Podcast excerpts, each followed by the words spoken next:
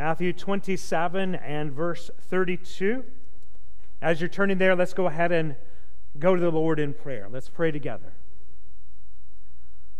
Father, we thank you for the truth that Jesus, when you died on the cross, you didn't pay some of it.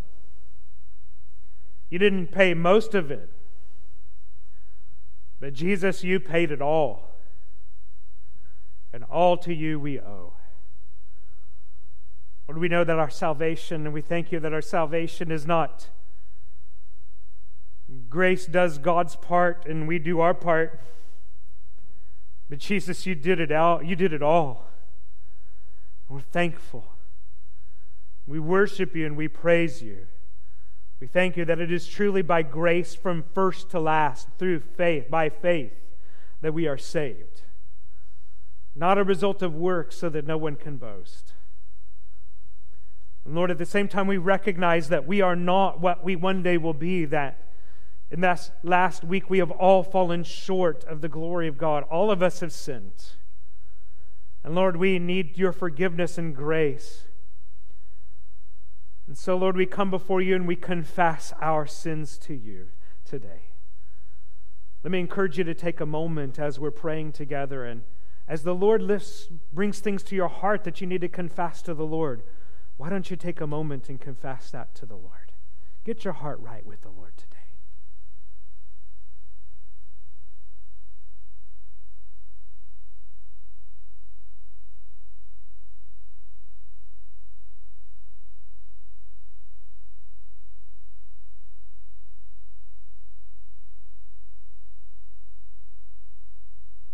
We do confess our sins to you. Lord, we know we haven't loved you with all of our heart, soul, mind, and strength, and we have not loved our neighbor as ourselves, uh, love our neighbor as ourselves. Lord, we've not done the things that you've told us to do, and sometimes we have done things that you told us not to do. But Lord, we thank you that your word is clear, that if we confess our sins, you are faithful and just to forgive us of our sins and to forgive us from all unrighteousness. And Lord, at this time, we do bring our requests to you and we do pray for different situations going on in our lives. Let me encourage you now as we continue in this attitude of prayer to take your request to God. What is it that is burdening your soul right now? Bring it to the Lord in prayer.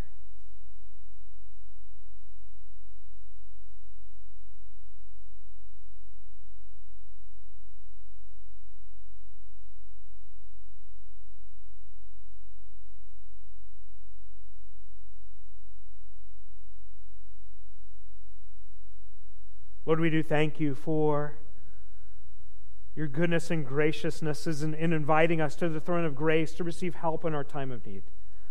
And Lord, we lift up these requests to you. And Lord, we do pray for different situations going on in our lives. Lord, I pray for my nephew, Ian. I pray for his healing, even as he's broken his arm, both arms this week. Lord, I do pray for Scott and his family that you would comfort them with comfort that only can come from you. Lord, we pray for Marcia Polk's family. We pray for their comfort and healing as well. We pray for Scott Samuelson and Karen. We continue to remember them. Others who are suffering, others who need healing, others who need a touch from you. Lord, I pray in each situation that you would work. Let me encourage you right now to be praying for the people in Ukraine and then also be praying for our international missionaries as well. Pray for that for a moment.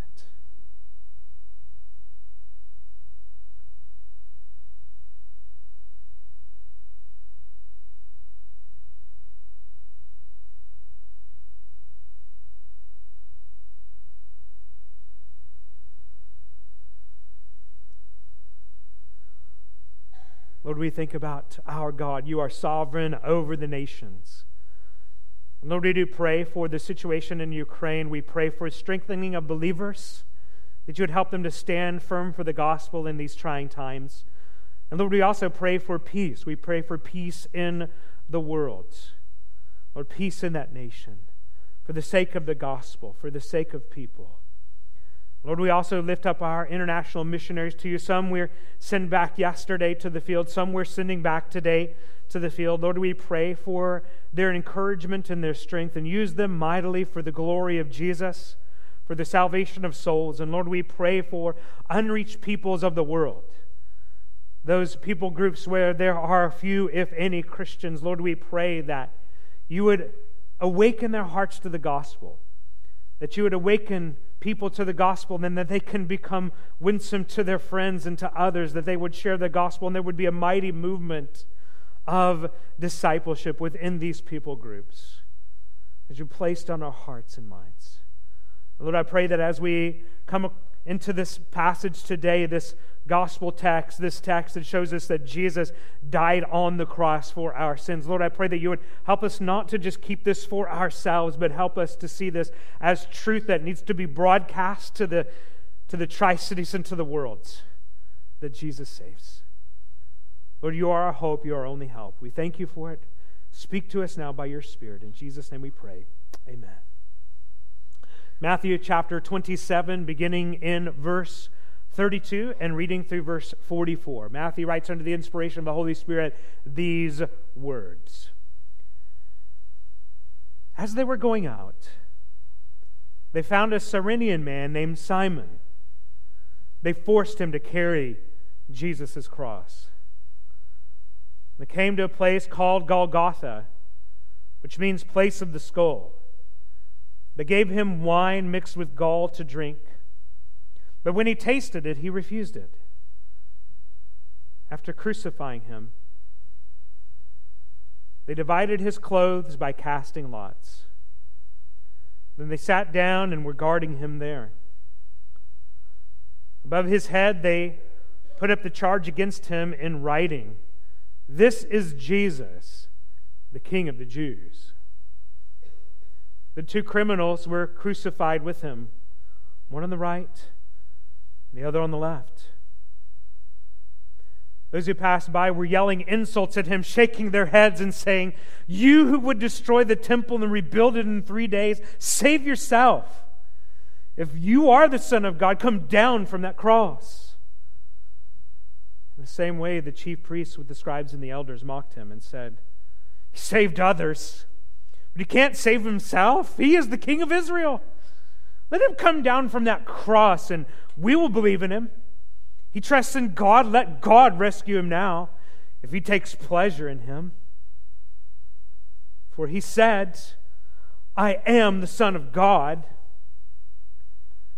In the same way, even the criminals who were crucified with him taunted him. Let's pray together. Lord, as we consider this passage, Lord, it just breaks our souls and our hearts once again. But also gives us great courage and great hope to know that Christ would endure such suffering on our behalf.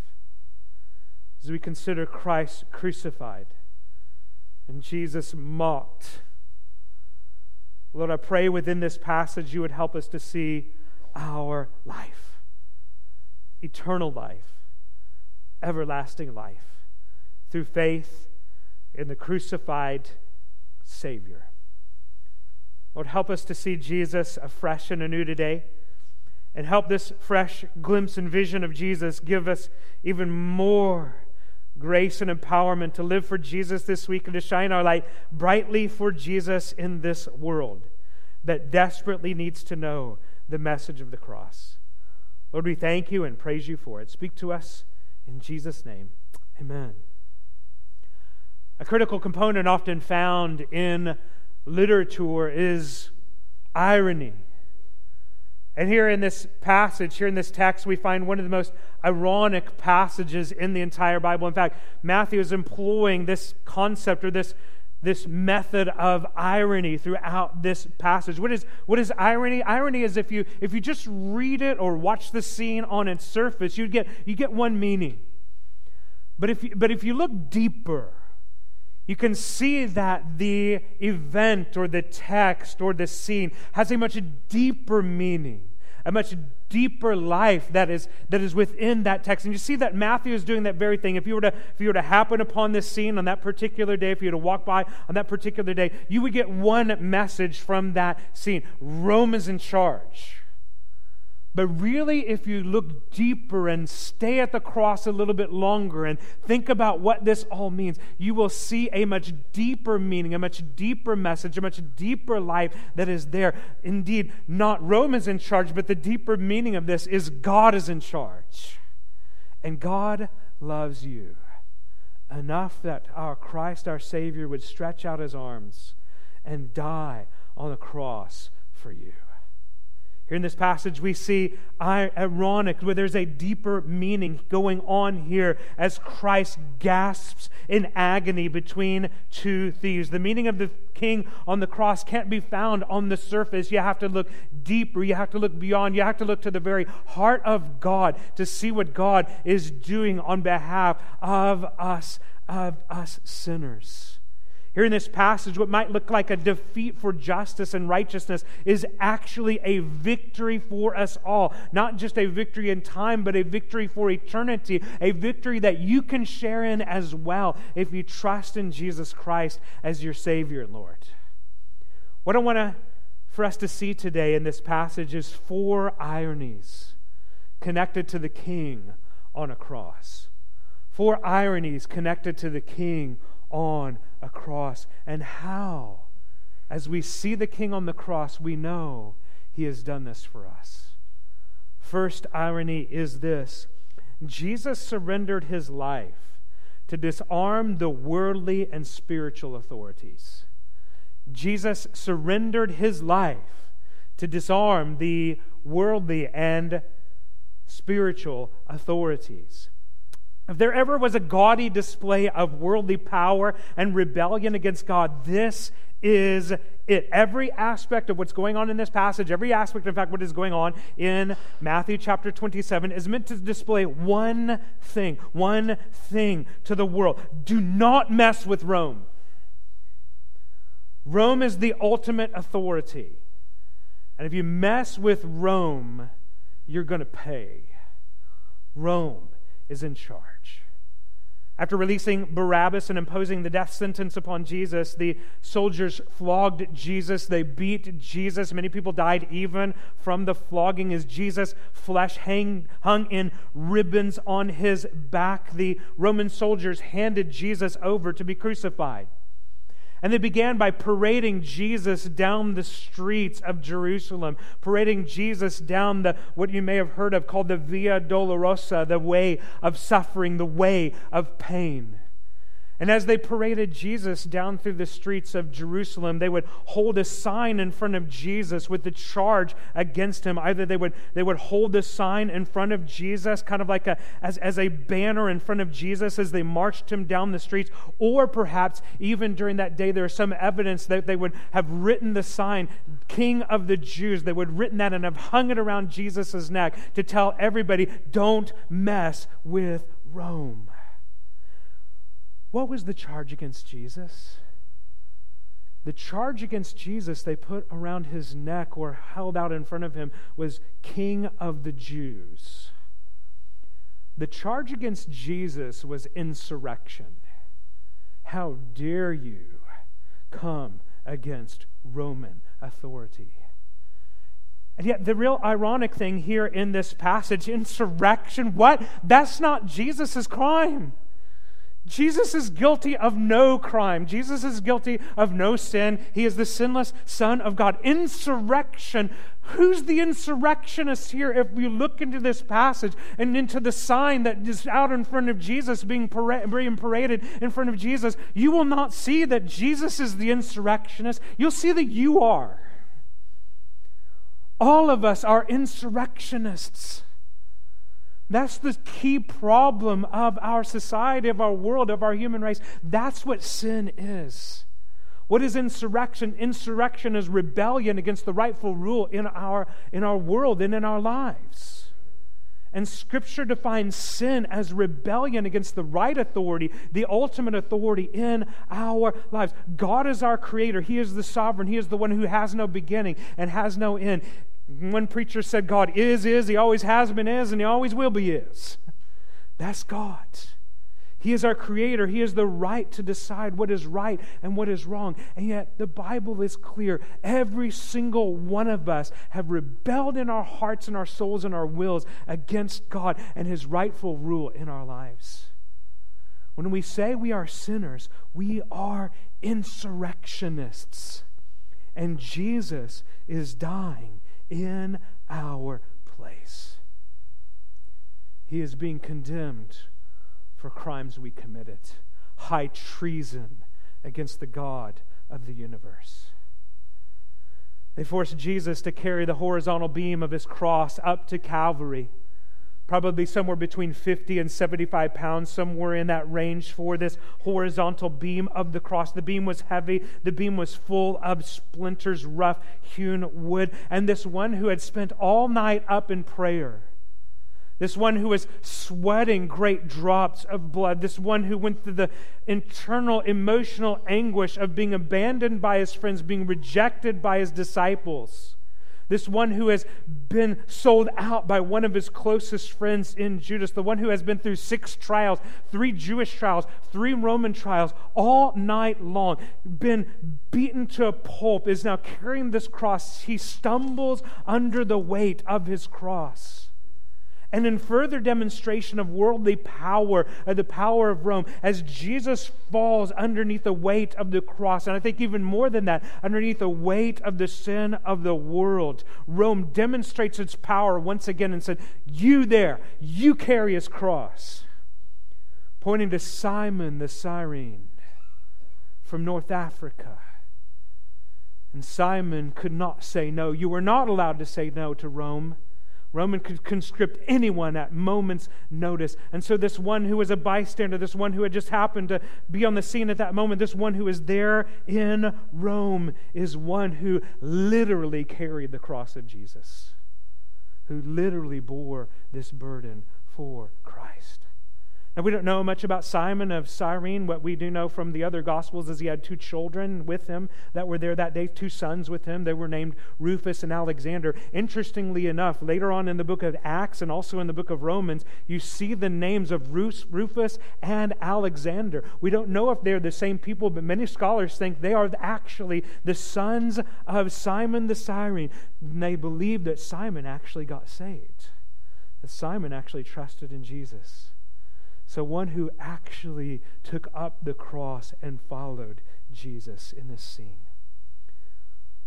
The Romans chose the place of crucifixion for Jesus. It's called Golgotha, the place of the skull. Calvary means the same thing in the in Latin language. That's what Calvary means. It means skull. It means the place of the skull. That is Calvary. It is an unholy place that they chose outside of the city. And there, when they arrive at Golgotha, Jesus is given this mixed drink of wine and gall.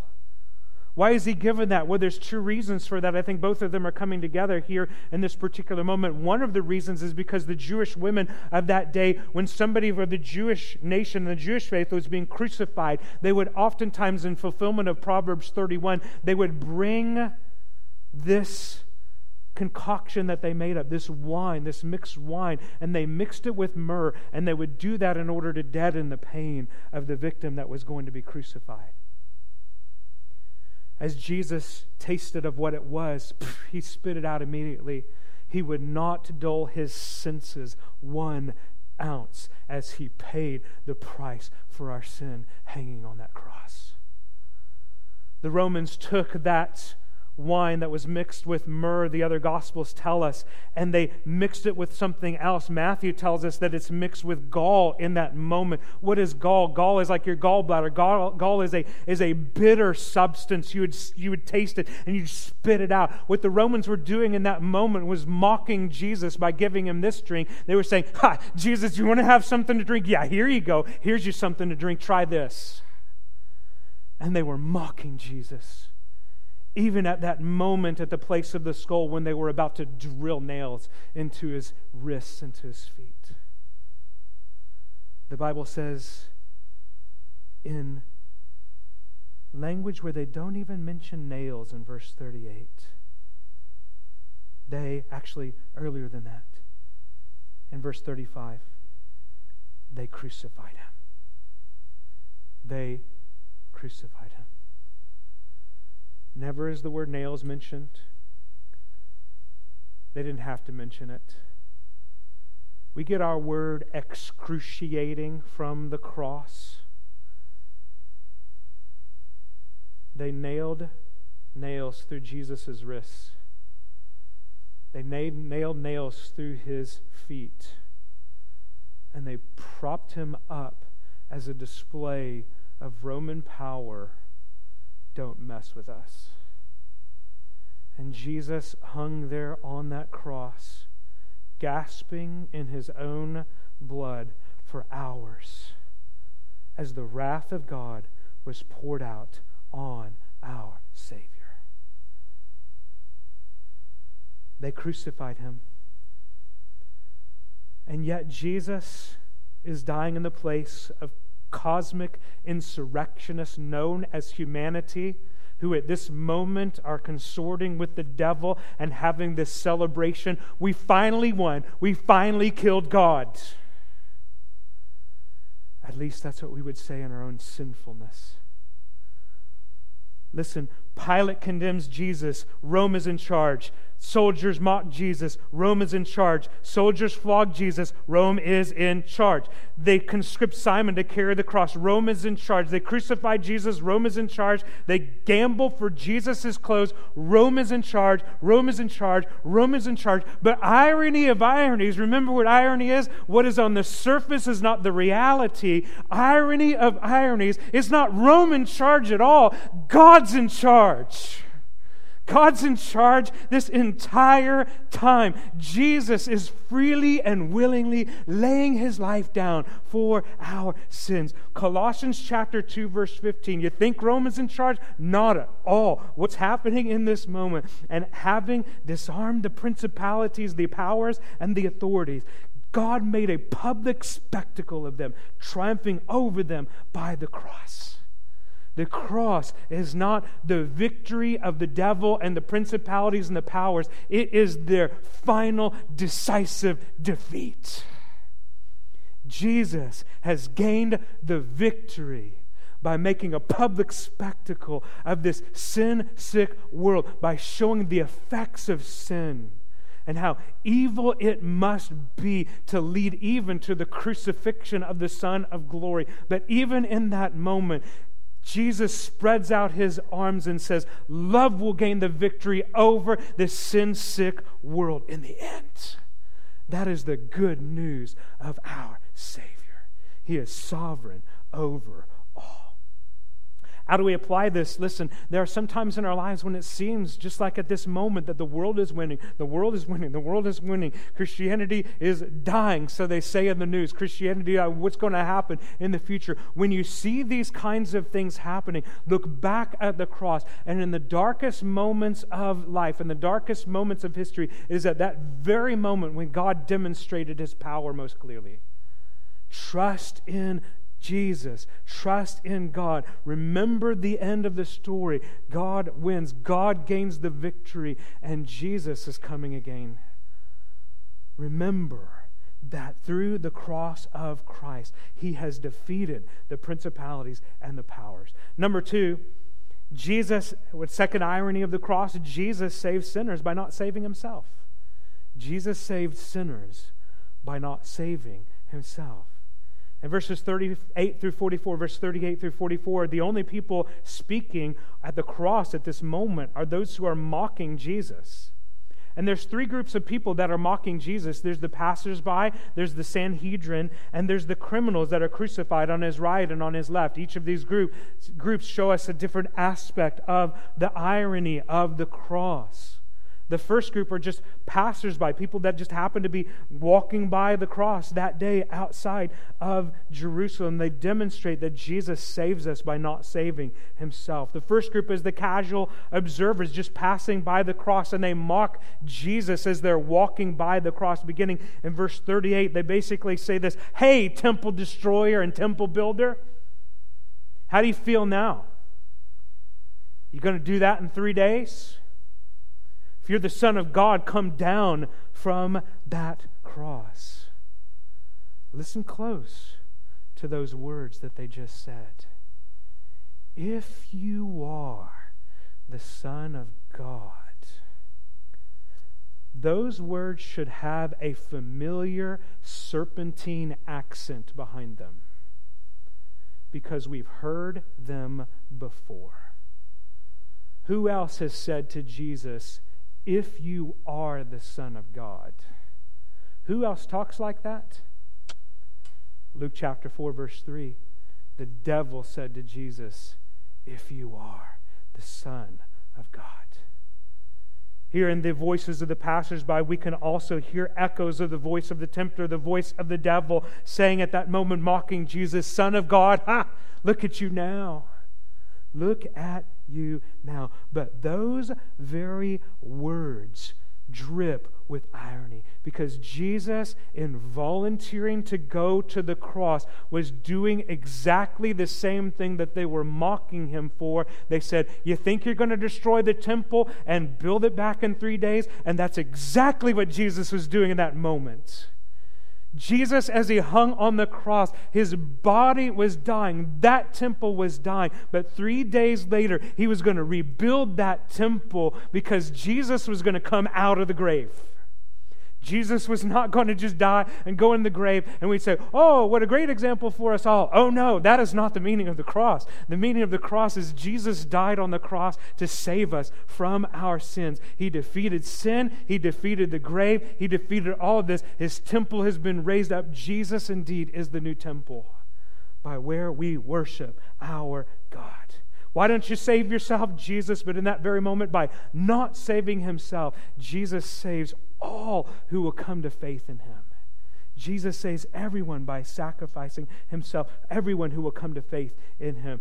1 Peter chapter 2 verses 22 through 25 says it like this. He did not commit sin, and no deceit was found in his mouth. When he was insulted, he did not insult in return. When he suffered, he did not threaten, but entrusted himself to the one who judges justly. He himself bore our sins in his body on the tree, so that having died to sin, we might live for righteousness. By his wounds you have been healed, for you were like sheep going astray, but you have now uh, returned to the shepherd and overseer of your souls. Hebrews 13 12 says it like this So Jesus also suffered outside the gate in order to sanctify the people through his own blood. By not saving himself, Jesus in that moment was saving thousands, if not millions, if not someone in this room right now, or even watching online, who might trust in Jesus Christ and his perfect work for you as Jesus paid it all. Trust in the saving Jesus. Irony number three Jesus dies under the curse of the law to take away the condemnation of the law. Jesus dies under the curse of the law to take away the condemnation of the law. The members of the Sanhedrin are the next to mock Jesus. They're getting on. They're just lined up to mock Jesus. The soldiers, you have the passersby, you have the Sanhedrin, you have the two thieves on his right and on his left. They're all mocking Jesus in this moment. The members of the Sanhedrin come to Jesus and they mock him and they say, He saved others. He can't save himself. What? What kind of Savior is that? He's the King of Israel. Let him come down from the cross and we'll believe in him. He trusts in God. Let God rescue him now if, if he takes pleasure in him. Now, why are they saying that? Why you got to say that? Why are you talking like that?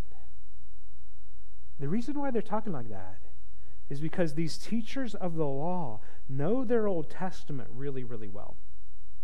They know their Old Testament really, really well.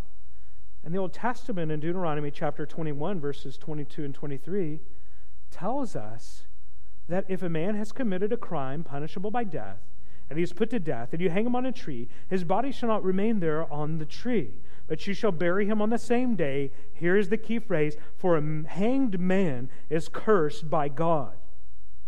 You shall not defile your land that the Lord your God is giving you for an inheritance.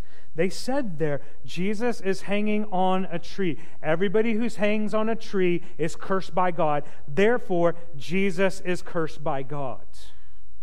He cannot be the Messiah. According to them, he was saying he cannot be the Messiah because Jesus hanging on a tree is a curse. They said, Jesus, you're a fraud. We're still in charge. But here's the irony they were right.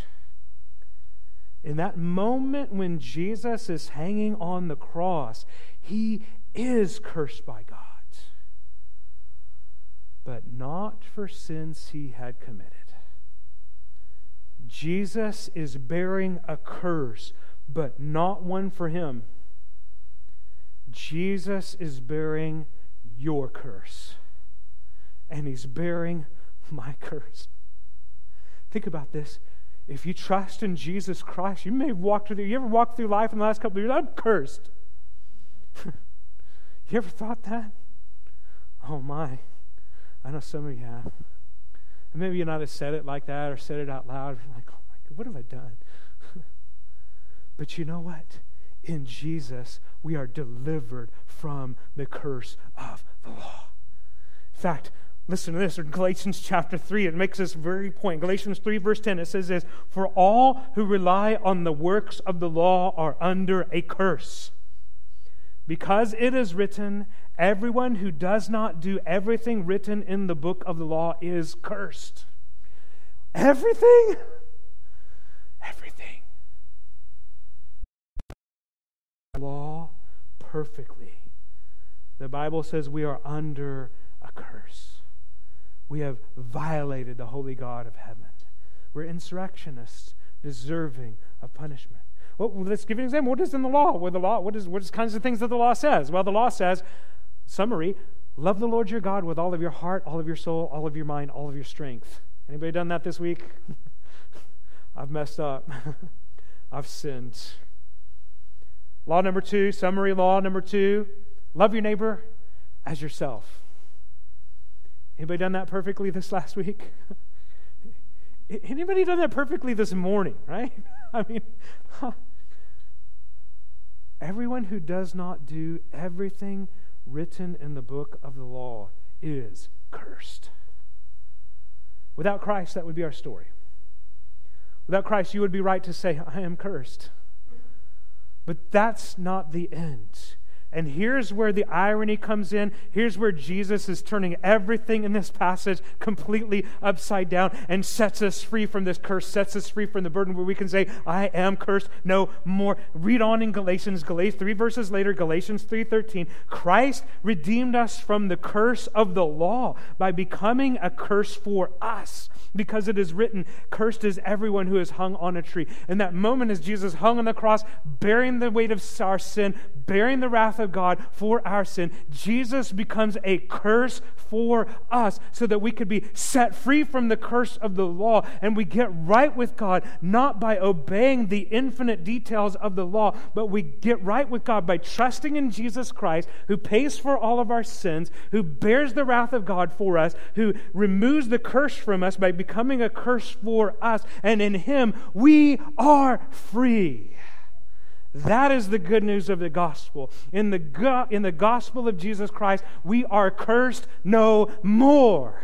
Oh my goodness, that is good news. That is infinitely good news. So much good news that Paul in the book of Romans would say it like this There is therefore now no condemnation to those who are in Christ Jesus, who walk not according to the flesh, but according to the Spirit. For the law of the Spirit of life in Christ Jesus has set me free from the law of sin and death. And what the law could not do, and that was weak through the flesh, God did by sending his own Son in the likeness of sinful flesh, that on the account of sin, he condemned sin in the flesh that we might might become the righteousness of God in Jesus Christ, who do not walk according to the flesh, but according to the Spirit. That's what Jesus has done for us. He has set us free from the curse of the law. And he, can, he looks at you and he says in his verdict, the end times verdict when you stand before God has already been rendered upon you by faith in Jesus Christ. When he looks at you, he says, Not guilty, not cursed, not condemned, freely loved. Come in to my family forever and ever and ever. And all of that is by faith in the crucified and resurrected Jesus Christ. Christ. That is insanely good news. That is the irony of all that's going on here in the cross. Finally, number four, fourth irony is this Jesus is nailed to the cross, and so was the record of debt against us for breaking the law. Not only am I not cursed, not only am I saved, not only has He overcome the principalities and the powers and the devil, but He cancels our debt. All of it. Jesus is mocked by two thieves, one on his right, one on his left. Luke tells us that one of them gets saved in that moment. One of them trusts in Jesus. Jesus, when you come in your kingdom, please remember me. And Jesus says to him, This day you will be with me in paradise. These criminals are insurrectionists. They're nailed to the cross for their own crimes. But when Jesus is nailed to the cross, he has done no wrong. He is there paying for our debts. Colossians 2:14 says it like this. He erased the certificate of debt with its obligations that was against us and opposed to us, and he's taken it away and he nailed it to the cross. Oh my. Have you ever watched or listened to Dave Ramsey on the radio? Some of you may have. Have, have you ever listened to that? One of my favorite segments to listen to of Dave Ramsey is when people who have following his, following his program finish, what is it, step three, I think. Or is it step two? I don't remember. Step one of the two steps, one of the first, one of the seven steps. They finish the step where they get debt free. And they call up to the radio program that I was like in $82,751.23 in student loan debt. and it's gone. Sallie Mae is gone. Hallelujah. Praise the Lord. We kicked her out a few years ago. Get out of here. it's gone. And you know what they say after that? They say, they're like, all right, it's time for your debt scream. Let's count it down on three, or on three, three, two, one. And they shout out, we're debt free. And then you hear Braveheart say, freedom, right? I mean, you say, yes. Uh, it's one thing to be free from financial debt. It's a whole different deal to be free from eternal debt. When you trust in Jesus Christ as Savior and Lord, listen, it's better than Braveheart. You're debt free. And no one can ever add to your account again or your indebtedness because Jesus' payment is infinite. Not only is the slate wiped clean, but Jesus' righteousness is added to your account. Perfect, infinite, holy righteousness put into your account. That is good news. Jesus paid it all. Application when you come to the cross, trust in Jesus and His work. know the freedom of being debt free. All the weight that is taken off our souls when we know we're debt free, we have no curse, we're saved from this place we can never save ourselves because the Savior refused to, play, to, to, to, to rescue himself from a place where he could save himself, and we've been rescued from the principalities and powers. God's in charge. That's good news. How do we finish today? I don't know any better way to finish than just, just look at JC, let J.C. Ryle speak to us for a moment. J.C. Ryle, one of my favorite authors, he said the following. We'll finish with this. He says this Was he scourged? It was that through his it was through that that our, by his stripes we are healed. Was he condemned though innocent? It was that we might be acquitted though guilty. Did he wear a crown of thorns? It was that we might wear the crown of glory. Was he stripped of his raiment? It was that we might be clothed in everlasting righteousness. Was he mocked and reviled? It was that we might be honored and blessed. Was he reckoned a malefactor and numbered among transgressors? It was that we might be reckoned innocent and justified from all sin. Was he declared unable to save himself? It was that it was so that he might be able to save others to the uttermost. Did he die at last? And that the most painful and disgraceful of deaths? It was that we might live forevermore and be exalted to the highest glory. Let us ponder these things well. They are worth remembering. The very key to peace is a right apprehension of the vicarious in our place sufferings of Christ.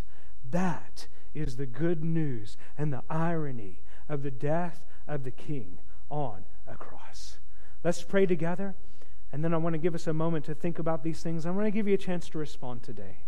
If you've never trusted in Jesus Christ as Savior and Lord, or if you just need prayer, or if you just need to get your life right with Jesus, maybe you've been wandering from Him, Jesus with open arms welcomes you home. Trust in Jesus Christ today. All of your debt can be forgiven, the curse taken away. You can be right with God. Trust in Jesus. Get right with Jesus. Do business with God today. Let's pray, and then we'll take a moment to think about these things, and then we'll respond. Father, we thank you for your goodness and your grace in our lives. And Lord, we thank you for that through the cross of Christ, that all of our world, everything turned upside down that in this moment where the world would see defeat, where the world would see, say, We won, Lord, we see that indeed in that moment, Jesus wins. Jesus pays it all. All to you we owe. And so, Lord, I pray that you'd help us to respond to you either with gratitude as Christians, just to once again be reminded of all that you've done for us and just worship you and say, Praise God for his goodness. Or maybe for those who haven't trusted in you yet, they're not yet Christians, Lord, I pray that today they would trust in Jesus, place their faith in Jesus, and be saved. Lord, I pray for those who may be wandering afar from Jesus. Lord, I pray that they would see in Jesus these open arms welcoming them home, welcoming them to Christ. And Lord, I pray that you would help us to be burdened with the lost, to bring this message of the gospel of Christ dying in our place, rising again from the grave. Give us a burden to bring that to the world, to the people around us. Let's take a moment to think about what the Lord has said to you today and what might your response be to Christ today.